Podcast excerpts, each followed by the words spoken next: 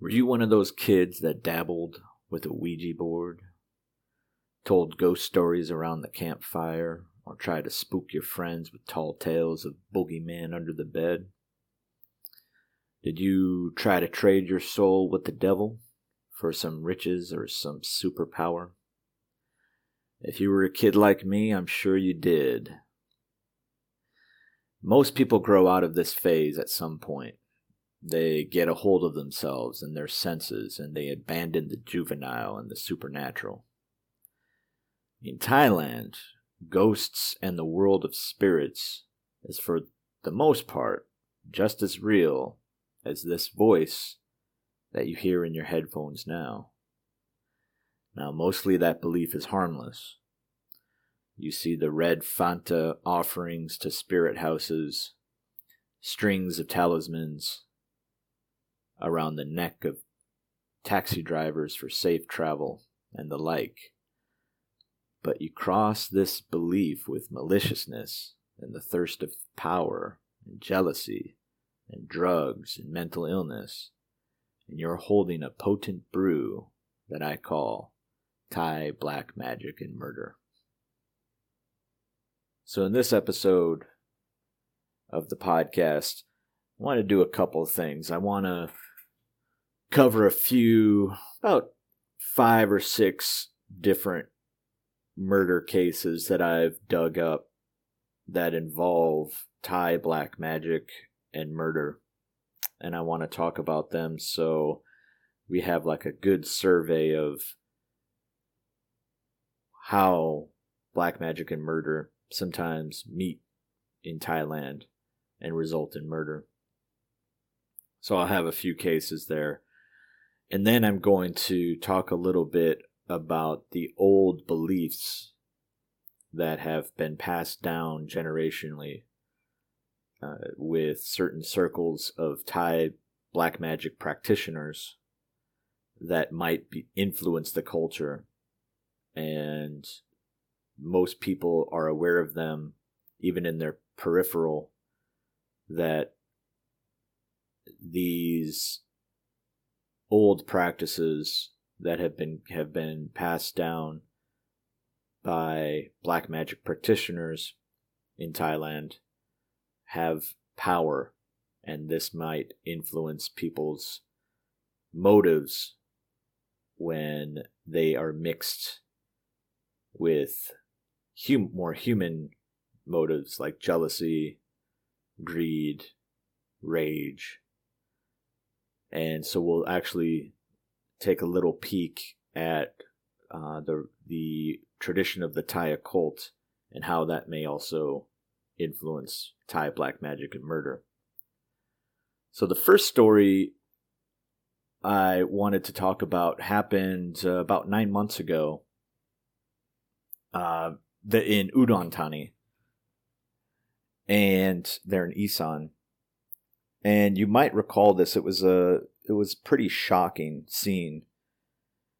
There was a guy named Jack his nickname Jack, who I dubbed Madman Jack uh, through my writing of the on the case, who on a Saturday afternoon pulled up to a stoplight in Udon Thani City, pulled up to a red light, and took out a knife and jabbed his knife into the neck of two girls waiting at the light for it to turn. One of the victims uh, was a 22 year old woman, Miss Pinkham, and the other was a 13 year old girl. The knife attack was caught on CCTV, so you might remember this. Uh, Jack, Madman Jack, he stabbed the girls very in a very almost surgical way. Uh, it's, it's almost seemed like he had a no emotion while he did it and the video shows that the uh, it's it's a pretty graphic video. It's not for the faint of heart if you don't like to watch these things. Uh, I'm uh, of a twisted disposition, and at times, well, you know, I wouldn't be doing this work if if I didn't watch this kind of stuff. Let's be honest, right? But the video shows the girls walking away, uh, and it almost seems like they're stunned or shocked You know, this isn't the Hollywood movies. Uh, when you're attacked this way, uh, reaction isn't is unpredictable, and they uh, the girls kind of stumble off uh, almost as if nothing happened, uh, but they died later from the injuries at the Udon Thani hospital. Uh, Madman Jack he stabbed and injured five others. He went on a spree of of uh, stabbing people. So it was reported early on that Madman Jack he worked as a pig butcher. So that might explain how he was so surgical and precise and almost unemotional. Uh, you know, his job was really to cut the necks of pigs at his job. So this might be uh, an argument in the favor of veganism because it produces uh, industrial factory farming produces uh, individuals who are become very skilled at cutting pigs' necks. Uh, I'm kind of saying this tongue in cheek. I I uh, eat pork, so uh, but I'm sure there might be some who argue this. Uh, people who knew Madman Jack said that he had woman problems. He had problems with his girlfriend. Uh, he abused meth and alcohol. And on the day of the stabbings, he was cruising around Udon Thani looking for his girlfriend. And so that could be part of his motivation, some sort of jealousy. Um, and when he saw the young woman at the light waiting on her motorbike, he thought it was his girlfriend. And that's when he attacked her. Uh, and it was a case of mistaken identity, which is very sad if that's the truth.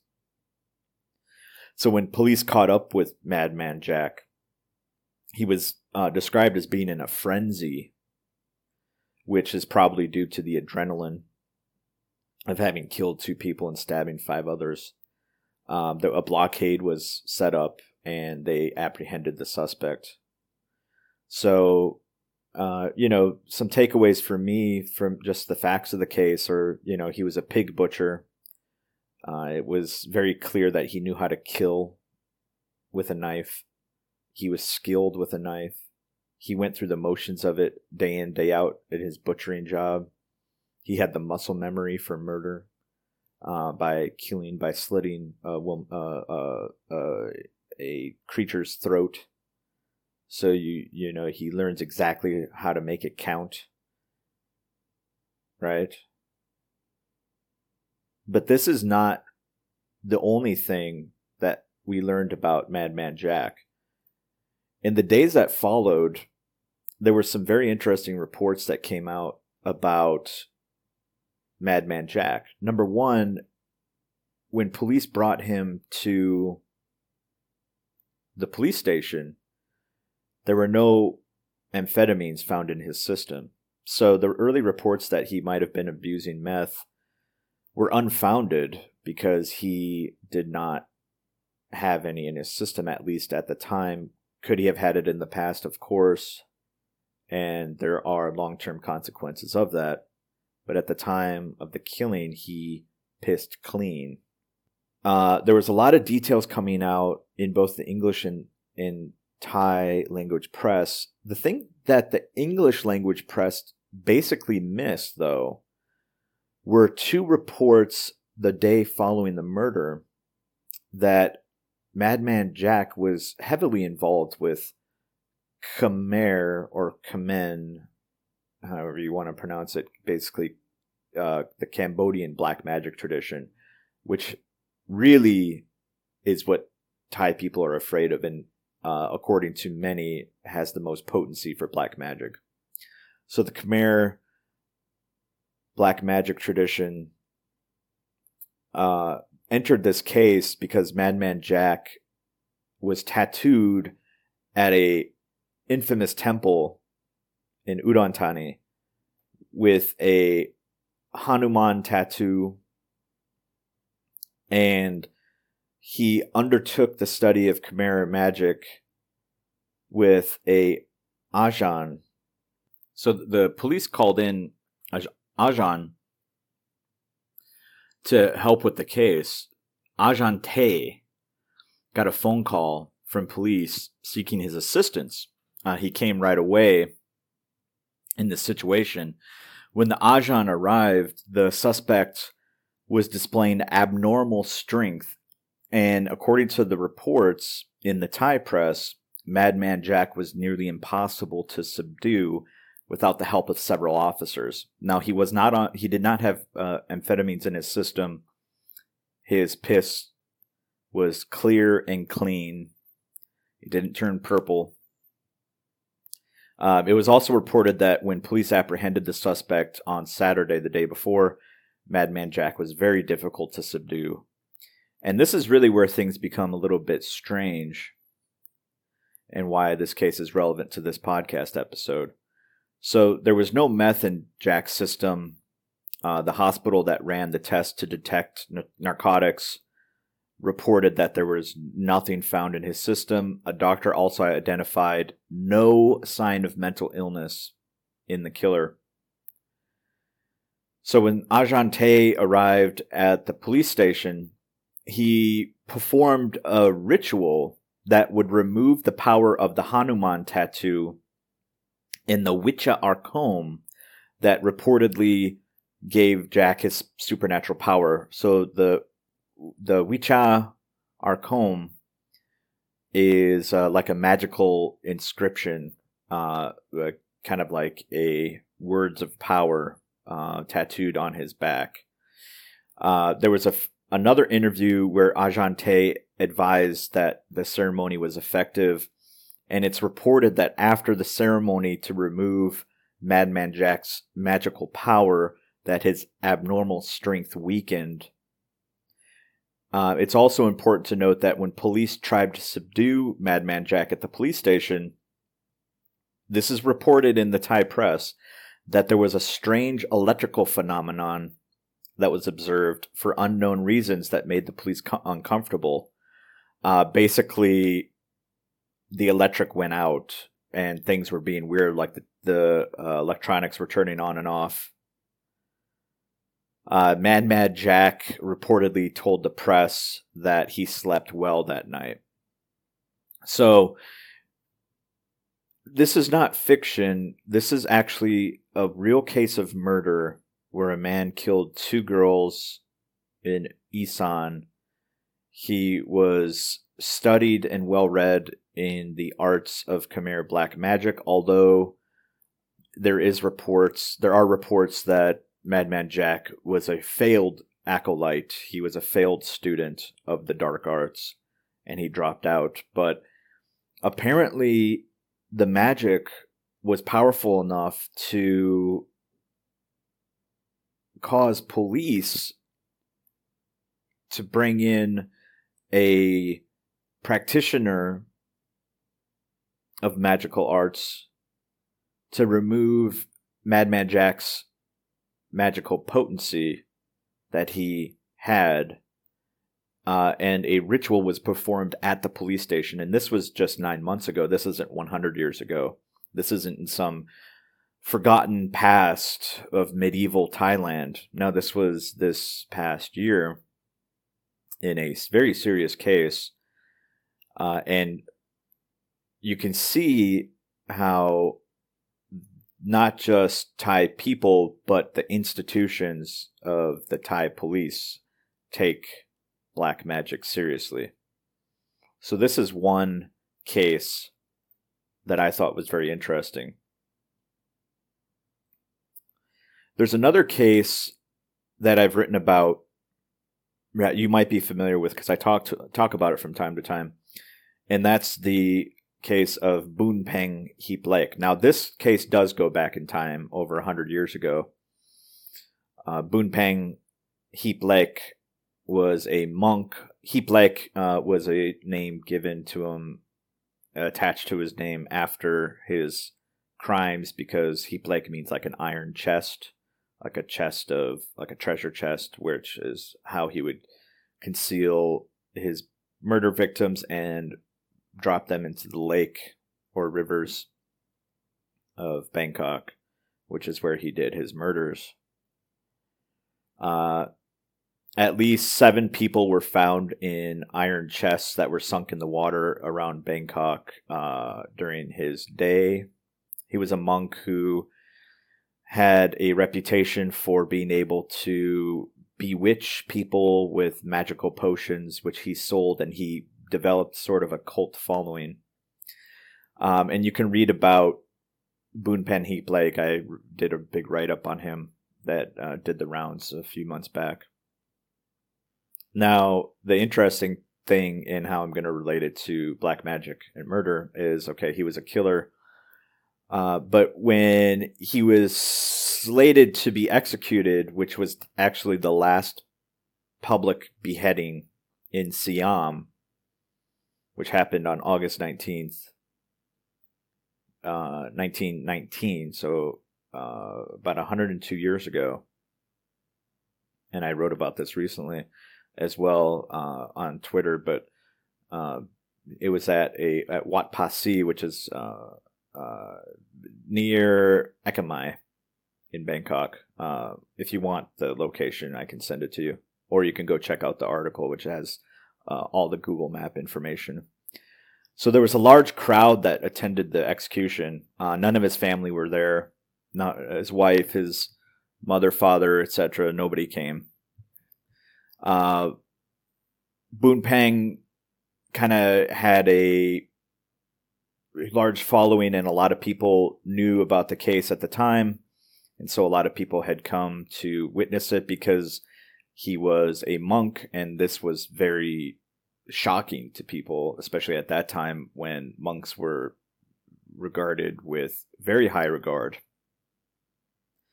So uh, he was scheduled to be executed. This was the last public beheading in Siam. There are photos of the beheading mm, that I was able to dig up. Uh, but there was a twist at the time of the beheading. So the executioner would do a little dance, a ceremonial dance around the stage, uh, which was normal for a Siamese beheading and he would raise a white sword into the air. And when he struck Boon Peng's neck, nothing happened. The sword didn't even break the skin. Now these swords were built to cut these men, these guys' heads off. They weren't just you know plastic.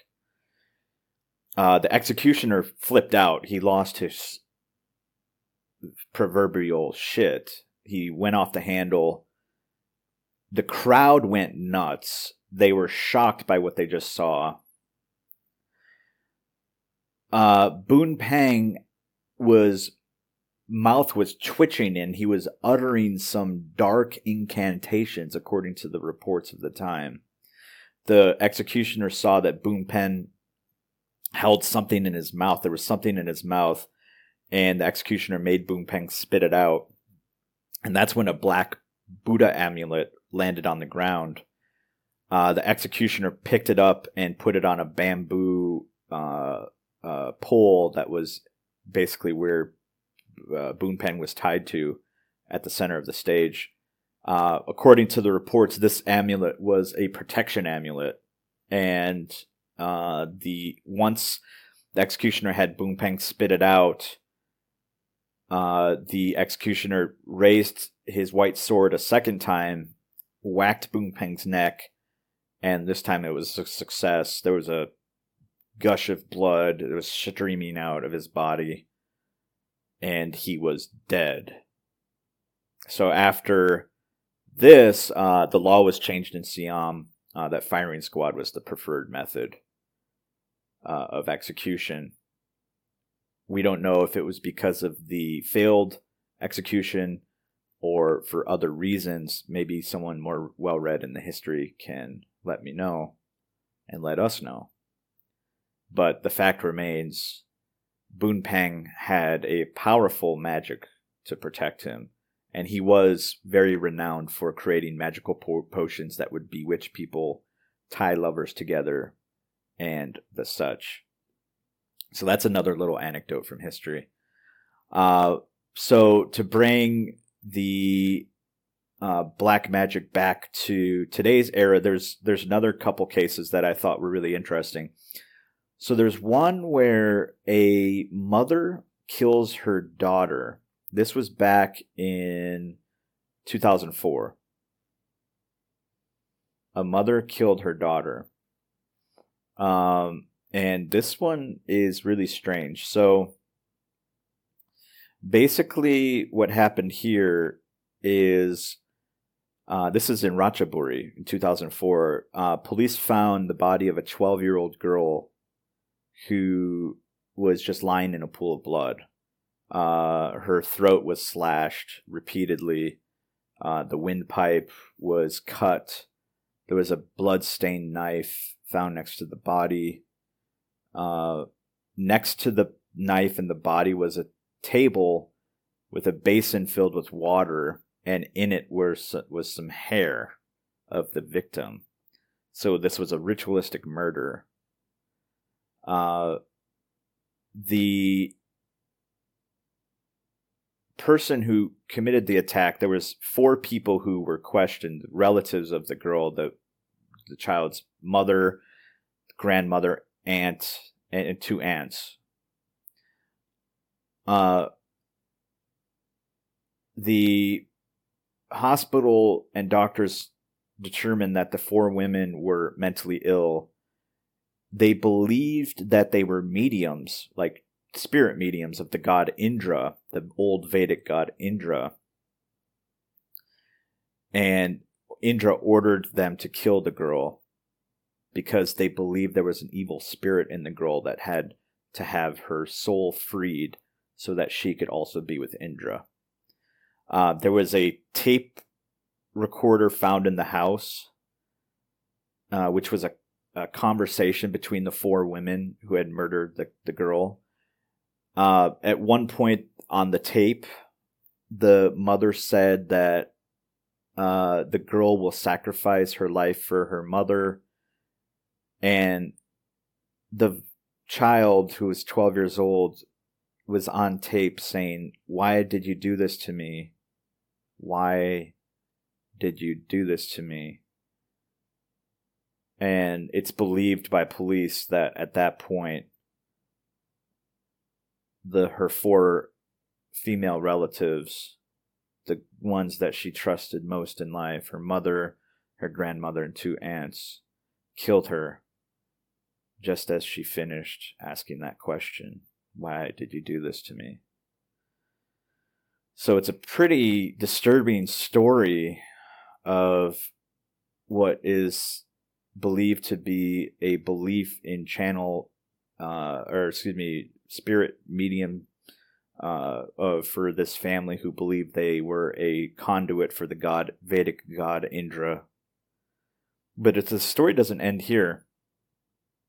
Uh, a few years back at Khon Kaen University, a play, a stage play was held called uh, uh, Madness by the Moonless Night, and one of the scenes is where they re- they basically replay the murder of the girl who was killed, uh, and basically it was it caused a little bit of a controversy. Uh, they they basically reenacted the murder on stage, uh, and uh, this caused somewhat of a stir uh, because of the just insanity of, of the of the case. Uh, some people still debate to this day whether it was insanity or if it was spirits that caused the murder and the, the really just sick action. Uh, so they the the the story became kind of legendary in Thailand uh, because of the case. So this is a little bit more about how Thai black magic and murder uh, have seeped into the culture. Uh, real life cases do make it into the popular culture, and it's kind of a feedback loop. People believe in this stuff pretty heavily. So the next case I wanted to look at was a woman, a wife who killed her husband. And in this case, she believed she was Buddha himself, who was uh, possessing her to defeat Mara, which is the uh, old like arch nemesis of Buddha. Mara is like death and suffering personified, and Buddha has to conquer Mara. And she believed that the Buddha possessed her to kill to defeat Mara, and in order to defeat Mara, she needed to kill her husband first. Uh, the case is from I think 2012, uh, and basically she cut up his body and stuffed him into a suitcase. Uh, this is likely more to do with mental illness than anything, obviously. Uh, when security guards uh, were contacted by her to help move the luggage, which had the body in it, they found it to be unusually heavy and they opened it, and that's when they found the body with teeth marks and teeth, uh, basically bite marks and wounds all over the body, the head. Uh, the head was decapitated. The wrists and ankles were cut off, so he was he was uh, dismembered. She claimed to be a medium for the Lord Buddha himself, who was here to defeat evil. And she said, when confessing to the murder, that she killed Mara himself, and we are, she said, I am the master of knowledge. Who dares to catch me? I had to kill him. So, aside from that, she meditated at the police station, put her hands up, and refused to make any other statements. In this case, her urine did turn out to be purple, which means she was on some sort of drugs. And uh, the actually the head uh, I take back the one of the details. The head of the victims was or the head of the victim, her husband, was found in the Bangkok Noi Canal later. So she had cut off his head, uh, and there was bite marks all over the body, but the head was found later uh, in a canal. Um, so this is another case that I thought should make it to this episode uh, because she fully believed that she was a medium for Buddha himself, and it resulted in a killing. So the next case is kind of interesting. A woman, a wife, killed her husband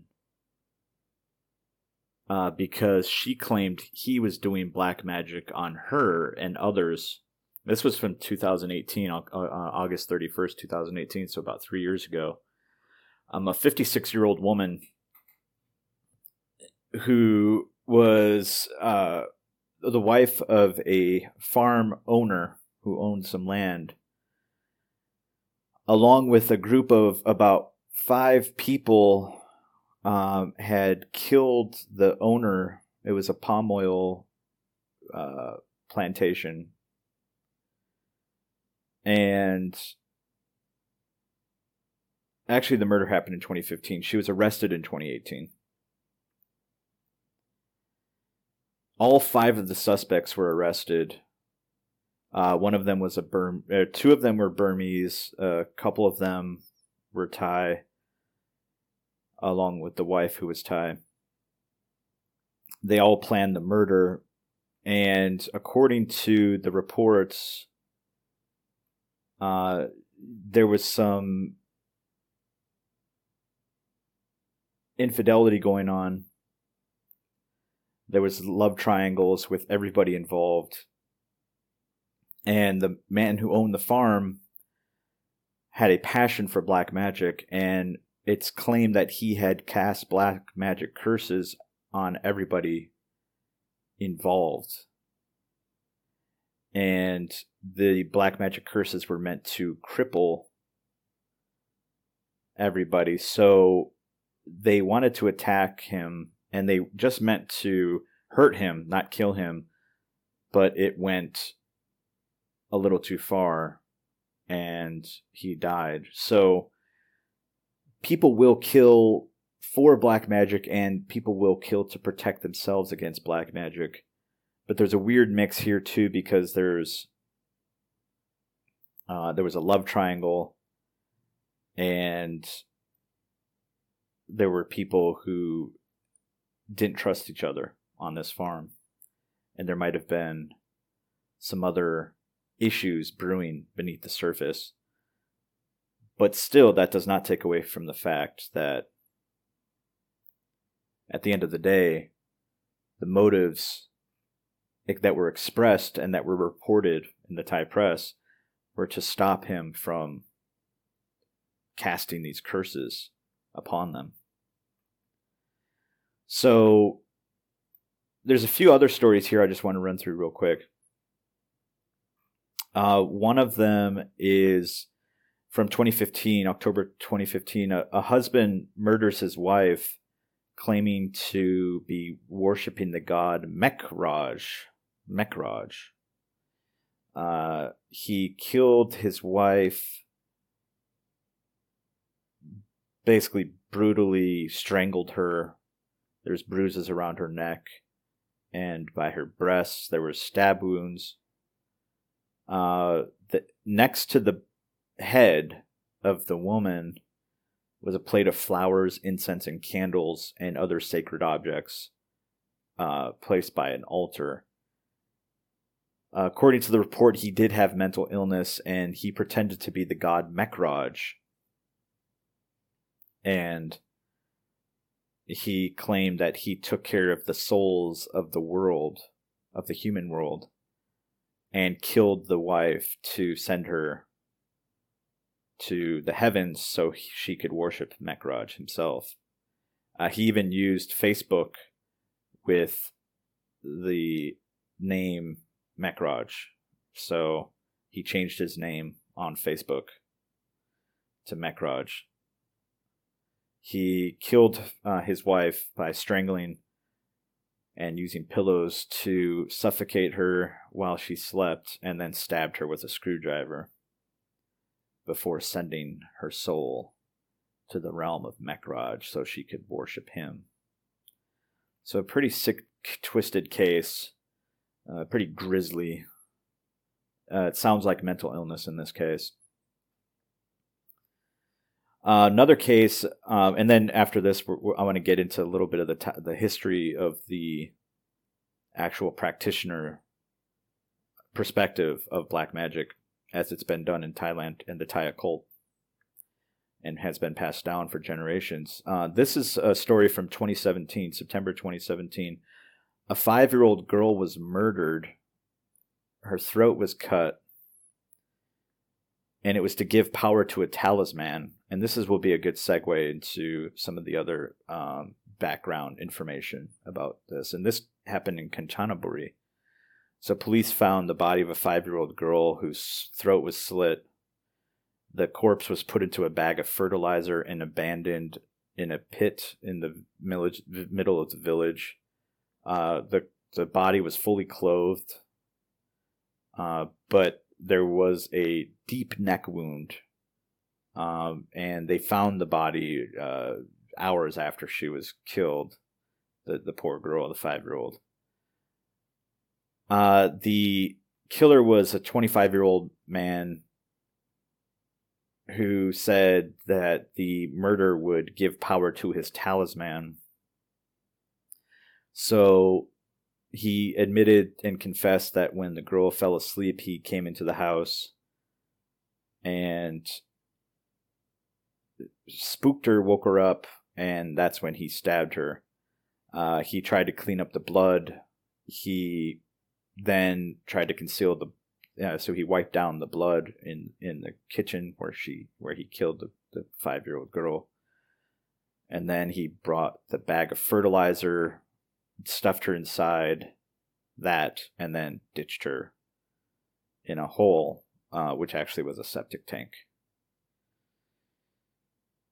uh, so he tried to camouflage it and cover up what he had done the mother of the deceased, uh, or excuse me, the mother of the killer said he was a good boy. Of course, the mothers always do. that he normally wasn't a bad person and that he was actually close to the, the kid who he killed, the, the five year old girl.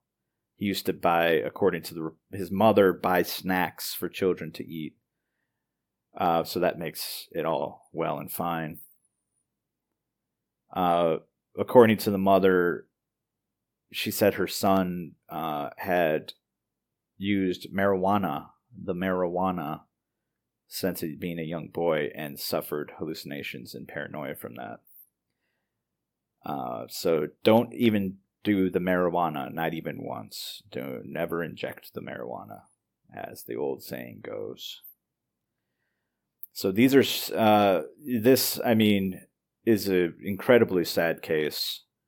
Uh, he was trying to give power to a talisman. It sounds like he again had deeper mental issues that were a result of probably untreated schizophrenia. But I'm not a mental health professional and I never met this man. So who am I to say?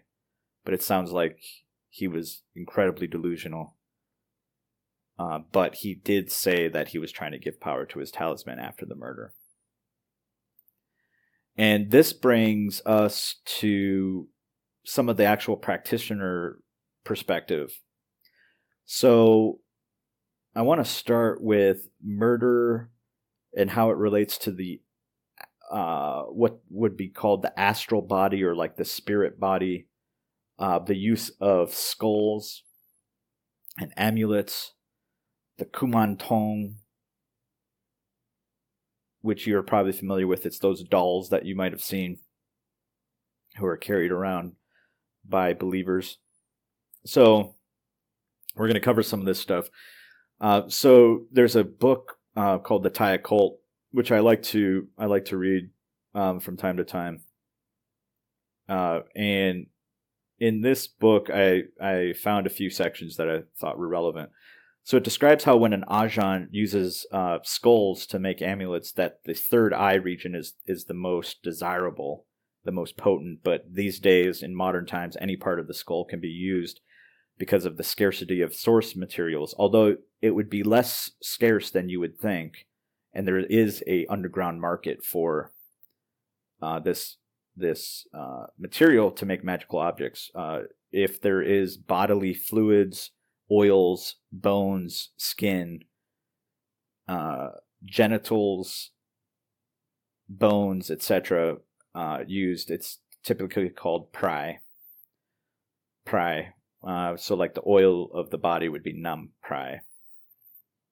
And uh, the skull amulet is called a panang, and its value is calculated from its size, how the person died, um, if the name of the person can be attributed to the skull so if like they know who it was where it's from and the skills of the maker.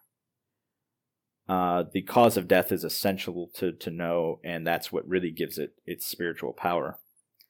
The, uh, it's the, so the belief is rooted in the idea that the at the point of death when the body reaches its time and the karma is ready to bring this life to an end, the astral body, like our spirit body, will know that the body is going to die and it will slowly leave the physical body.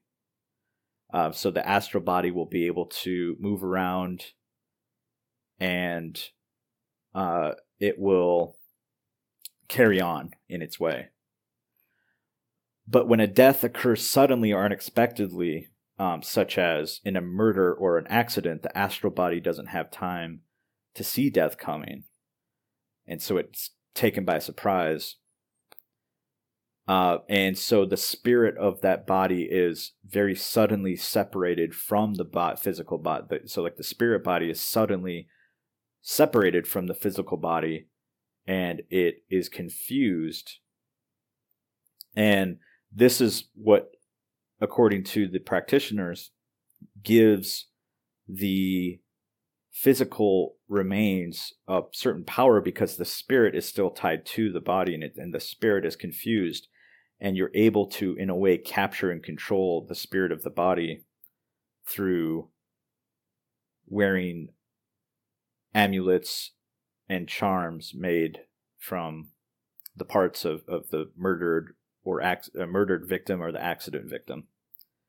And so you see that murder, uh, this could be a motive for murder if one wants to obtain a very powerful amulet in order to acquire the materials.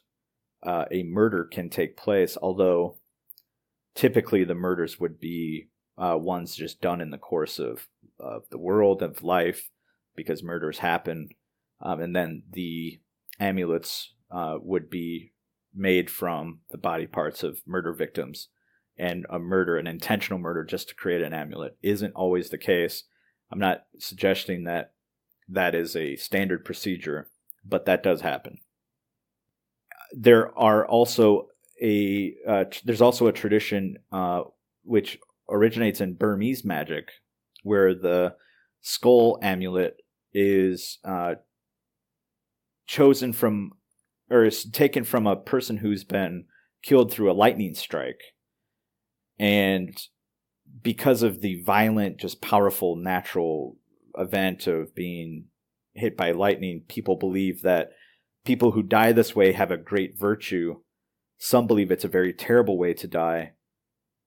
Uh, and some people believe that the heavens strike down someone with lightning because they want that person's soul and to and it's a very direct powerful way to bring that soul up to the heavens and the celestial realms.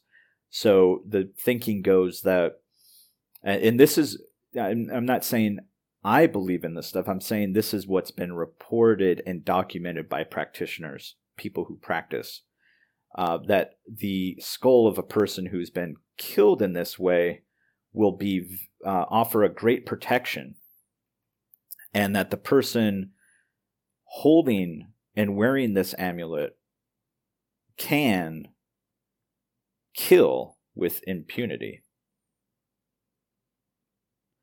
So, certain practitioners are able to protect themselves and murder and kill others with impunity. So, this is a throwback to some deep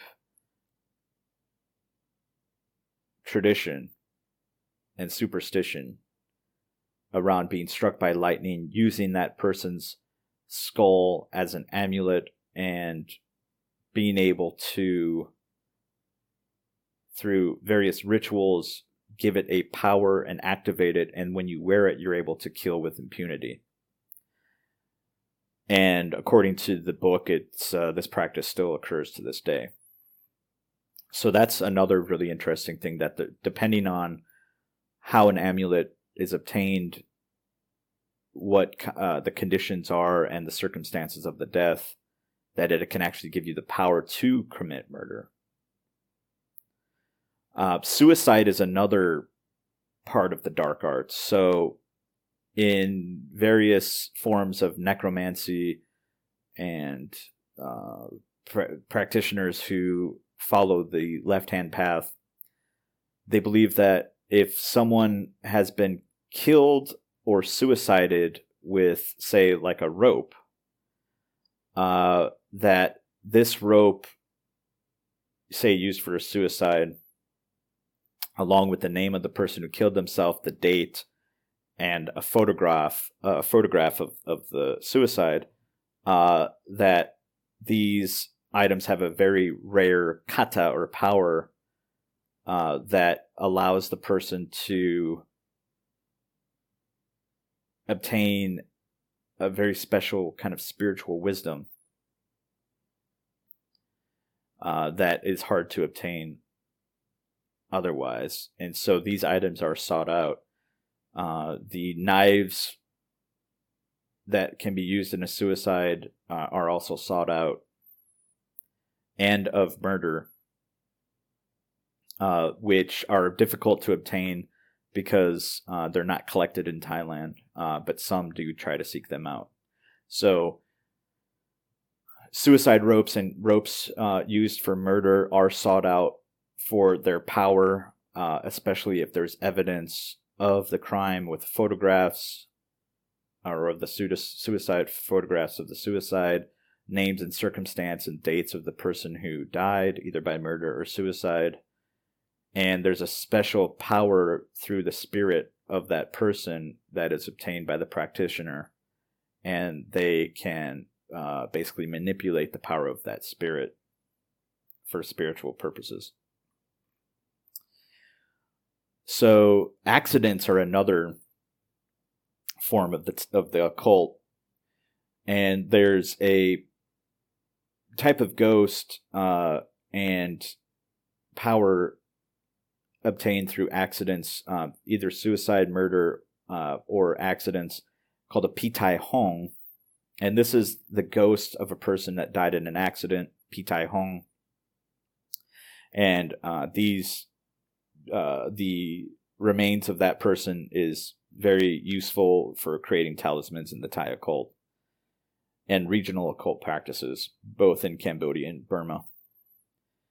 And so, the more terrible the accident, the more supernaturally powerful the talisman and the amulet will be.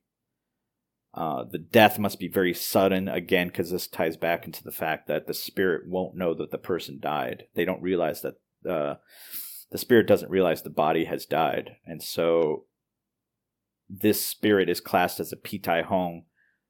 Uh, this also happens to suicide victims and murder victims, uh, also people that die with a grudge. It basically makes the spirit quite ferocious. Uh, they can't move on to the spirit world or to the next life. They're stuck because they died so suddenly, and the spirit still is tied to this world. They cling to this world this is according to the book. And so the Nam Prai, the oil from the body of this is very uh, uh potent for protection. And amulets are used and worn by people uh, from these victims, either uh, accident, murder, or suicide victims. So you most definitely have came across people in your time, if you've spent enough time in Thailand, who wear these amulets, uh, 100%. So just be aware of that, that this is a quite, uh, I don't want to say common like it's like your next door neighbor common, but it's very likely that you've come across people that have amulets made from oil from the corpse after it's been burned, the Nam Man Prai of uh, Pi Tai Hong spirits which have been killed in accidents or murders. So uh, this is something just to be very aware of. Uh, if you are interested in this kind of stuff, please get this book, uh, the the Thai. It's a really interesting book, and I'm kind of just uh, summarizing some of the stuff I had found in the book here. Uh, there's other places I've done research too, but this is a this is a nice kind of compilation of of some of the things that tie to the Thai occult, black magic, and murder. And that brings me to one of the objects that you've most definitely seen in Thailand. It's the Kuman Tong. Uh, it Kuman comes from the uh, Sanskrit word Kumar, which is like an it's like an old it's uh, like an old Vedic god. And it kind of means like the son or prince. But there's Kumar is like a is like an old Vedic god too. Uh, Tong is gold, so it's like a golden child. There's a there's a, a story from Thai history uh, the uh, where Khun Paen is a warrior around the year 1500, and uh, this is a story that's been passed down in Thai culture. Uh, it's it's a quite an interesting tale, and this is at least the first time the Kumantong appears in Thai history according to the lore. And so in uh, the Thai magic system, uh, there's different types of spirits uh, that can be obtained through basically kids dying. Uh, so it's like a child spirit, uh, like whether it's a infant that dies in the womb Uh, these are very powerful because it basically is like a seed of all the life that was not able to be to be lived through being born. So, and it's like a pure child that hasn't been taught like societal right and wrong. So it's kind of like a pure, potent spiritual force that has, it's like amoral and uh, it can be imbued into a doll. So you probably see a lot of times people buy these dolls. Now, most of the time, those dolls that you see being carried around, they're popular a few years back. Um, people still have them. A lot of times, they're not really imbued with like the spirit of a dead child or a dead fetus or or infant uh, that had, had that had died uh, unnaturally. Most of the time, it's they're just dolls. There are stories of of uh, dolls being created from the dead uh, children and uh, various parts of the child, like remains. Uh, again, even sometimes fetuses are are preserved and worn by people as amulets. Uh, basically, the story of how kind of like Kumantong started goes back to this Khun Paen from about 500 years ago. And uh, the story goes that he found a, a a graveyard and he through a necromancy basically rose uh, raised the ghost of a mother who had died while pregnant. And this type of ghost is called a Pitai Tanglom, and it's very powerful. Uh, and Khun Paen fought this spirit, this mother spirit, and there was like a battle in the graveyard, and he persuaded other spirits to follow him after defeating the the ghost. Uh, there's another story that Khun Paen murdered one of his lovers, his consort, and cut uh, the son from her belly, and then roasted it over a fire and chanted some dark incantations, some mantras to bind the spirit to him. And then there was a Nam Man Prai oils from the body, which were very powerful. And the baby, uh, once it was dried and burned, uh, was preserved with like a lacquer and gold leaf. And uh, this is an old practice of adding gold to uh, faces of the dead to make them less disgusting. And this is possibly the source of the name Golden Child. So it was either the death of the mother or the baby um, that gave the spirit power. And that's like the old story, but you have to understand that these sorts of stories actually still are carried out and practiced to this day. Um, so this idea that there are babies being stolen and or taken and roasted basically that's kind of shocking and according to the book it would seem unlikely that's happening, but there are articles and there are cases of this happening. There there is a black under the black market, an underground market for these materials, the pry, in order uh, to to make this stuff. So there is a underground market for the materials that come from body parts from various sources, whether it's murder victims, aborted children, children that perhaps are killed and stolen for this purpose. So uh, there's a lot of fake stuff that happens out there as well, and fake materials which are not potent. Uh, in more rural areas of Thailand where there's higher mortality rates for infants and mothers, uh, or if there's abortions or miscarriages, it's basically a fact that these the remains of these bodies are being used and sold under this uh, in in the black market to create uh, talismans and amulets uh, for practitioners that that are still practicing to this day. Uh, there's there are abortion clinics in Thailand, Um, and I think the laws have recently changed around abortion, but uh, the aborted remains from abortion clinics, uh, I have read uh, articles of them being uh, busted for selling them to various practitioners of the dark arts. So there are news stories on all these cases. I would say this is a part. I, I kind of wanted to cover some of the stuff from the book, and um, I was just kind of summarizing some aspects of the Thai occult book that that I like. Uh, so that wasn't like my original writing or material. I just wanted to summarize some aspects of the book. So there are a lot of news stories that come out in Thailand of this pretty regularly. It doesn't so much make it to the English language press all the time. You have to be on the lookout for it in Thailand. I have like RSS feed alerts that uh, in Thai that kind of notify me when this kind of stuff happens, and there's a lot of it. The problem is I have to sort through the the noise because uh, there's there's so much in like popular culture as well. Uh, it you I mean you're probably not surprised, but it's just there's just a ton of material that's put out in popular culture in Thailand about this stuff, but there are real cases as well.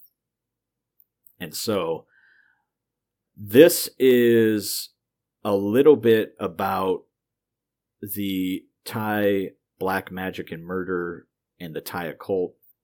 I would say this is a part one. I'm going to be covering more cases like this as I come across them and I do more research or if they happen I'll collect them and I'll this I'll say is an ongoing series. So I want to put a bookmark in this for now and if you have any good stories, please send them my way. Uh, you can get in touch with me on my Twitter, True Crime Thailand. Uh, or you can search or just uh, the at Crime Thailand. Uh, my email is truecrimethailand at gmail.com. I'd be happy to hear what you have to say if you have any good stories around this subject. So I'm going to wrap it up for now and sign off.